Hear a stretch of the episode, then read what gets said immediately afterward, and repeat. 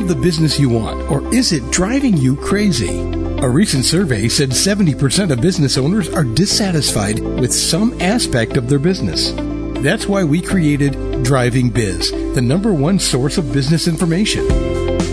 We have the leading experts from around the world as guests each week. So enjoy and love your business. Ladies and gentlemen, we are in the presence of greatness today.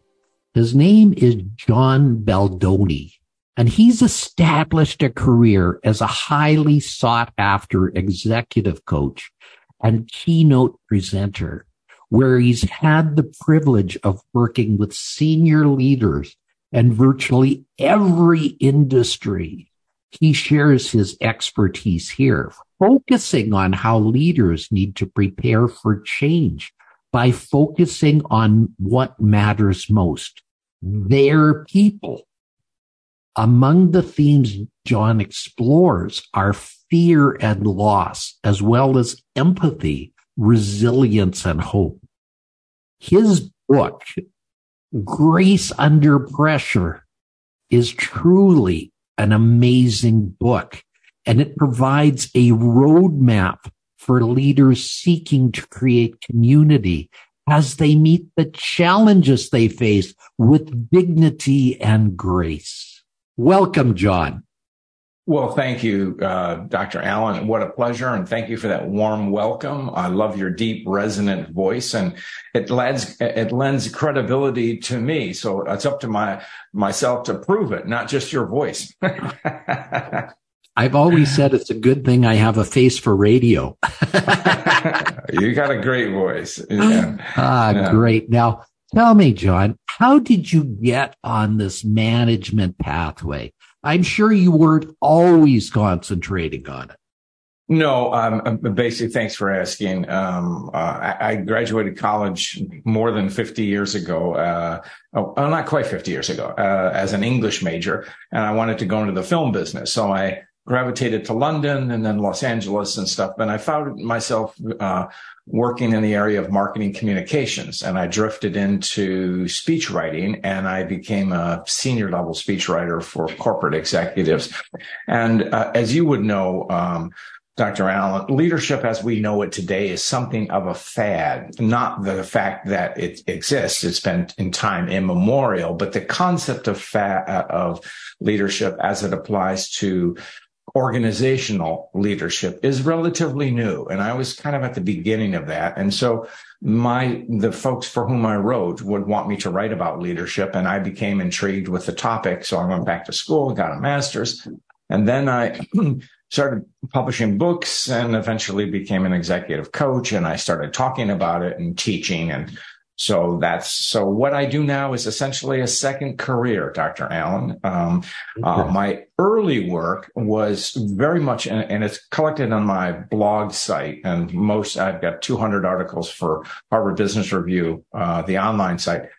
And it's, I call it nuts and bolts management, um, just the basics, communication, connectivity, things like that. And then over the time, I started focusing on uh, the topic of purpose. Um, and my uh, my newest book, Grace Under Pressure: Leading Through Change and Crisis, uh, focuses on grace, and it is my third in a series of books about the topic of grace. Excellent, thank you so much. You know, I've been re- I, I read a lot, and I've been listening to an audio book by Simon Sinek lately. Mm-hmm. Leaders Eat Last and that concept comes up about because in the Marines, the leaders, when they go to the dining hall, feed the people under them first and then they eat last. Now, it's not just the Marines that do that. It's uh, I, all sure good officers do that, and well, and, your and own Canadian, sense. and your own Canadian, and your your own Canadian forces too. Let's give them a shout out to them. So, well, it, it, absolutely makes sense because yeah. if you're treating your subordinates, and I would not call them subordinates, the people you are fighting with and working with every day uh, before yourself, you have a better sense of community. Mm-hmm. Uh, without question, without question. So, so What are your secrets to developing community in business? I'm glad you top uh, top line that, Dr. Allen, because a sub theme of the book, Grace Under Pressure, is community. And now Amy Edmondson has pioneered the concept of psychological safety, which means we feel safe in where we work. And, and it's not merely physical safety, but it's the psychological safety that I feel that I can voice my ideas. I, and I have a sense of belonging. That is community. And uh, grace fosters sense of community. And I think when we build a community, um, people uh, are there for one another. We don't all think alike, nor should we. We don't all act alike, nor should we. But we uh, belong to a higher set of principles that binds us together. You know, I learned a long time ago that um, all of us want to be working for a cause greater than ourselves. When we are, that fosters a kind of community. So, especially now as we're debating the future of work, or at least the how of future of work, is it in person? Is it virtual? Is it a combination of the two? Community becomes very essential. And yes, you can have a community when people are in disparate locations. I belong to an organization called 100 Coaches, which was founded by Marshall Goldsmith. And we connect regularly. We're not employees by any means, but we have had a real community. We do get together physically, but we um, get together frequently for conversations and groups. So it is possible. Um, and I think we can foster it. And I think it's what's important because people are always looking for, well, looking for purpose, but they're looking for meaning in their work. And when you have a, a sense of belonging, um, and uh, it, it, fosters that. I think getting back to Simon Sinek, his book was starting with why, um, and talking about purpose, and purpose becomes our spark for vision, which is our becoming. It sparks our mission, which is our doing. And you know, Dr. Allen, and I know there are leaders, there are organizations that succeed in spite of people, but how much better when we work with people. And that's where our values come in. And that's where grace enters the picture. That's where community is fostered. Yeah, in in uh, Simon's second, the book I was referring to, leaders fin- uh, leaders eat last he also talks about a, a remarkable leader by the name of Bob Chapman, who took over a company called the South Carolina Company.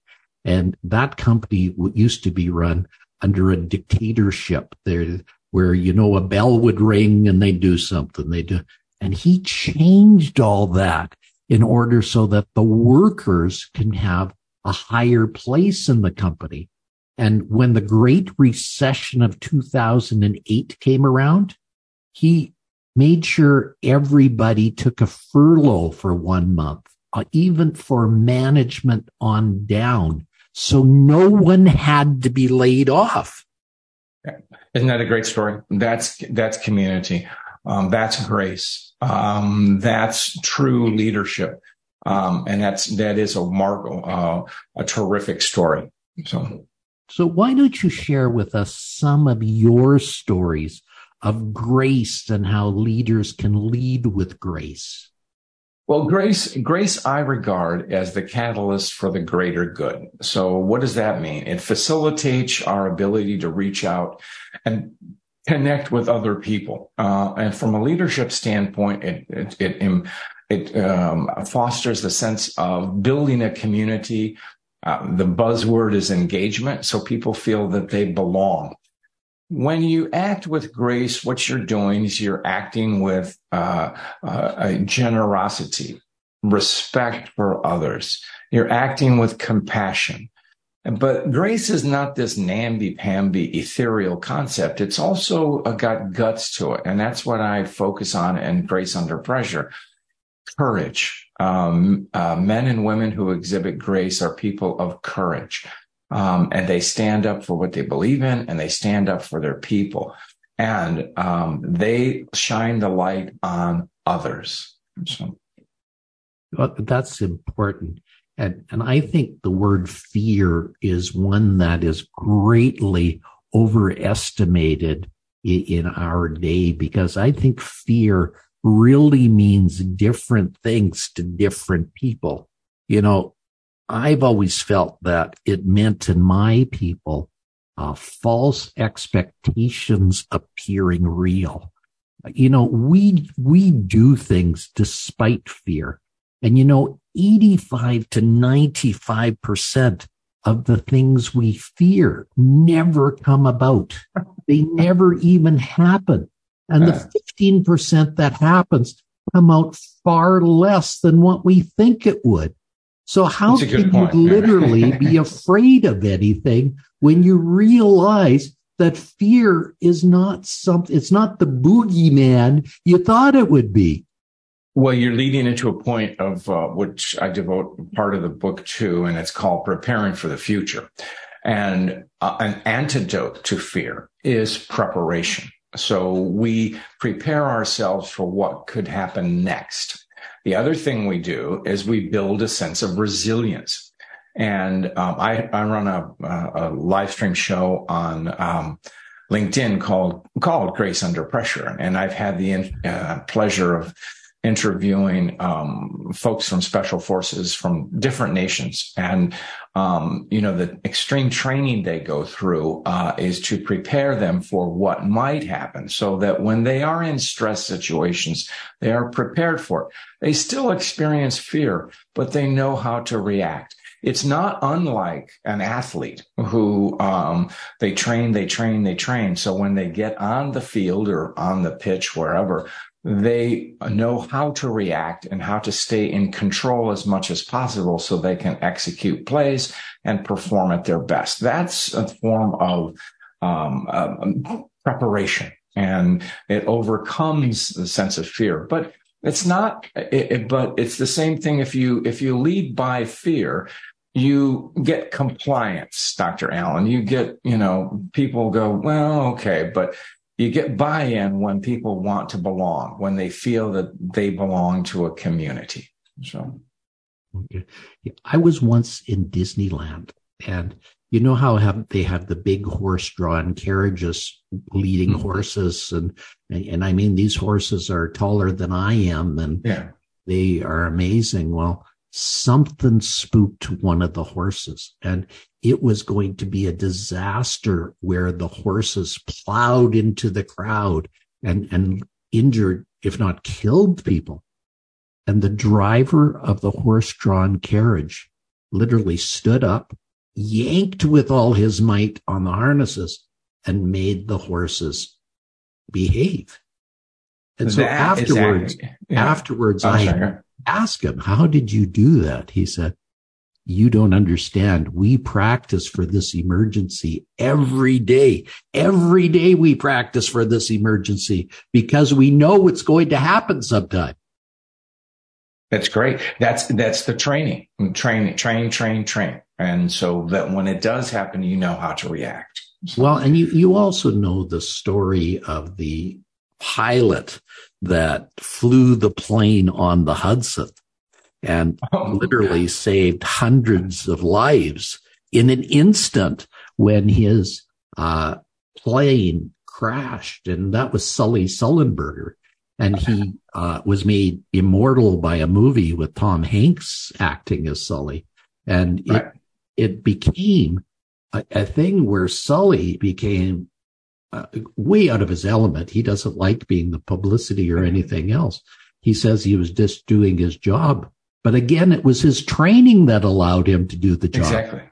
He was first. A, he was first a glider pilot. Then he yeah. served in fields of battle. Yeah. So, yep.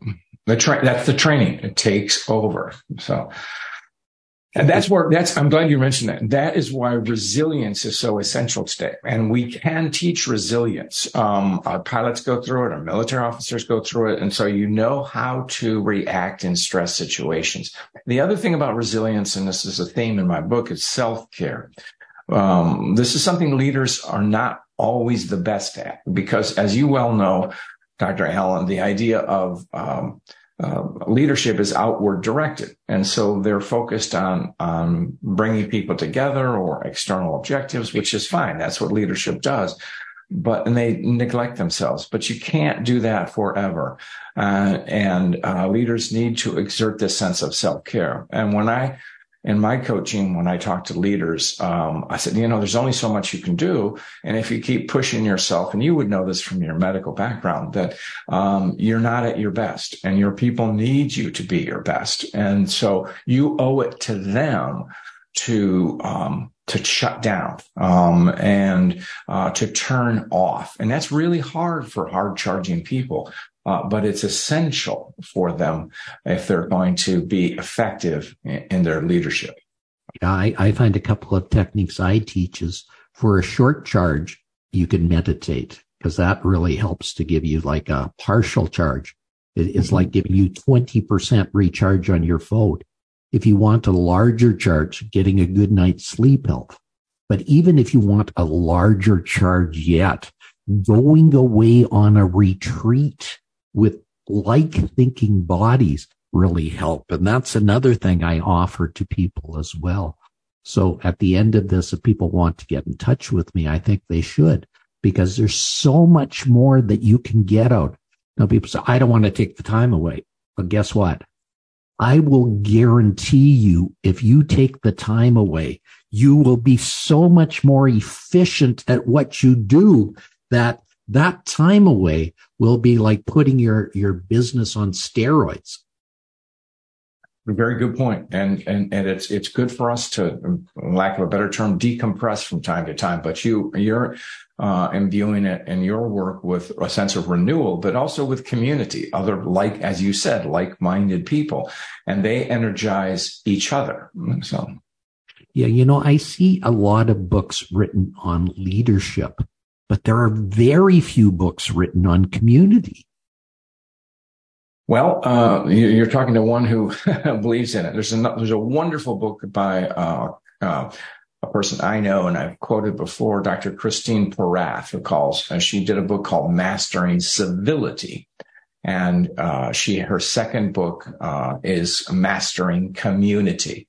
Uh, she's a professor at my alma mater, uh, Georgetown. So, um, Christine Porath, I highly recommend her work. I will have to look that up, John, because I think many people have these brilliant ideas and I might want to even get her on the show for that because community is so important. Uh, without question. And, and, and, I think we're all looking for it. You know, there's, as you well know, there's a, an epidemic of loneliness, um, exacerbated certainly by the pandemic, but people feel isolated. Community is the antidote to that. And when you feel that you belong someplace, somewhere, um, that gives you a sense of meaning, purpose in your life. And so community is important. And that's that's why I have explored it in the uh, concept of grace. So. Well, you know, John F. Kennedy, the former president of the United States, was flying in an airplane on Air Force One after the Bay of Pigs. And a reporter came to him and asked him, What's it like at the top? And he said, Lonely, very lonely. Yeah, oh, absolutely. And every CEO feels the same way um, because they, unless they develop uh, bonds with individuals and colleagues outside of the business. So, you know, this is exactly what happens in all businesses. You know, you have your workers, you have your management, you have your senior management, but then there's the senior, the CEO who has to run the whole ship. And it's very hard for him to trust those underneath him. Look at what happened to Disney lately. Well, yeah, but um, I think these some of these things were self-inflicted. But anytime, you know, um, but but you know, let's not um, let's not underestimate the role of of ego. Um, and you said something very operative. Uh, they don't trust their people. That's on the boss. If you don't trust your people, that's your problem.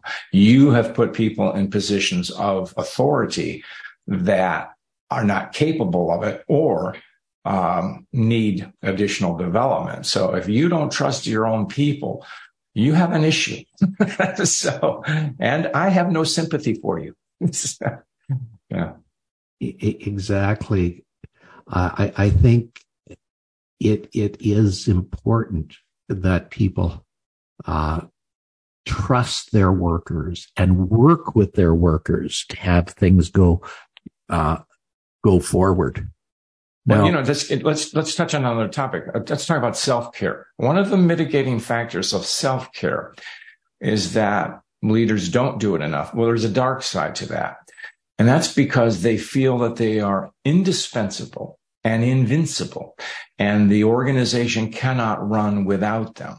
That's a flaw that is not healthy for the individual and it's not healthy for the team. So you got to get off your pedestal and you got to realize you are a human being and you need to nurture yourself. So that, that's kind of a wake up call, um, that self care is important to you and to the organization. And you have to find ways to rejuvenate and regenerate. So, John, you've written some amazing works. How would you recommend businesses have fantastic businesses? And maybe you can summarize it two or three points. Well, I'm I'm not a I'm not a business analyst, and I would not give business advice. I can give leadership advice, and so there's a little mantra I have. That's be seen, be heard, be there. Be seen means let people feel your presence. Be heard means get your message out and listen for feedback and listen for feedback and listen for feedback. And the third thing is the um, be there. What does be there means? It's the all encompassing um, uh, initiative to to go where the organization needs you. If it's important for you to be at uh, a remote location, go there. If it's important for you to go to an employee celebration, go there it's important to you to mix and mingle, go there. When it's important for you to meet with analysts or on Wall Street and the capital markets, go there. Go where, and there's the, the Japanese philosophy of Kaizen is Gemba, go to where the work is. So being there means fully present wherever the organization needs to feel, see, and hear your leadership. Excellent. Excellent. John, if you met a younger version of yourself on the street and he wanted to be a leader, what advice would you give him to move forward? Well, I would tell him to read, read, read, learn, learn, learn, and listen, listen, listen. Leaders are readers. So go into history, um, find out when who's done it well, who's done it not so well.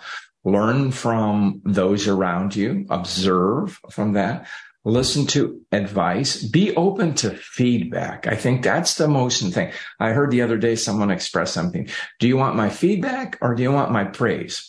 You have to be able to accept feedback. And um, some of it is critical, but let's hope constructive.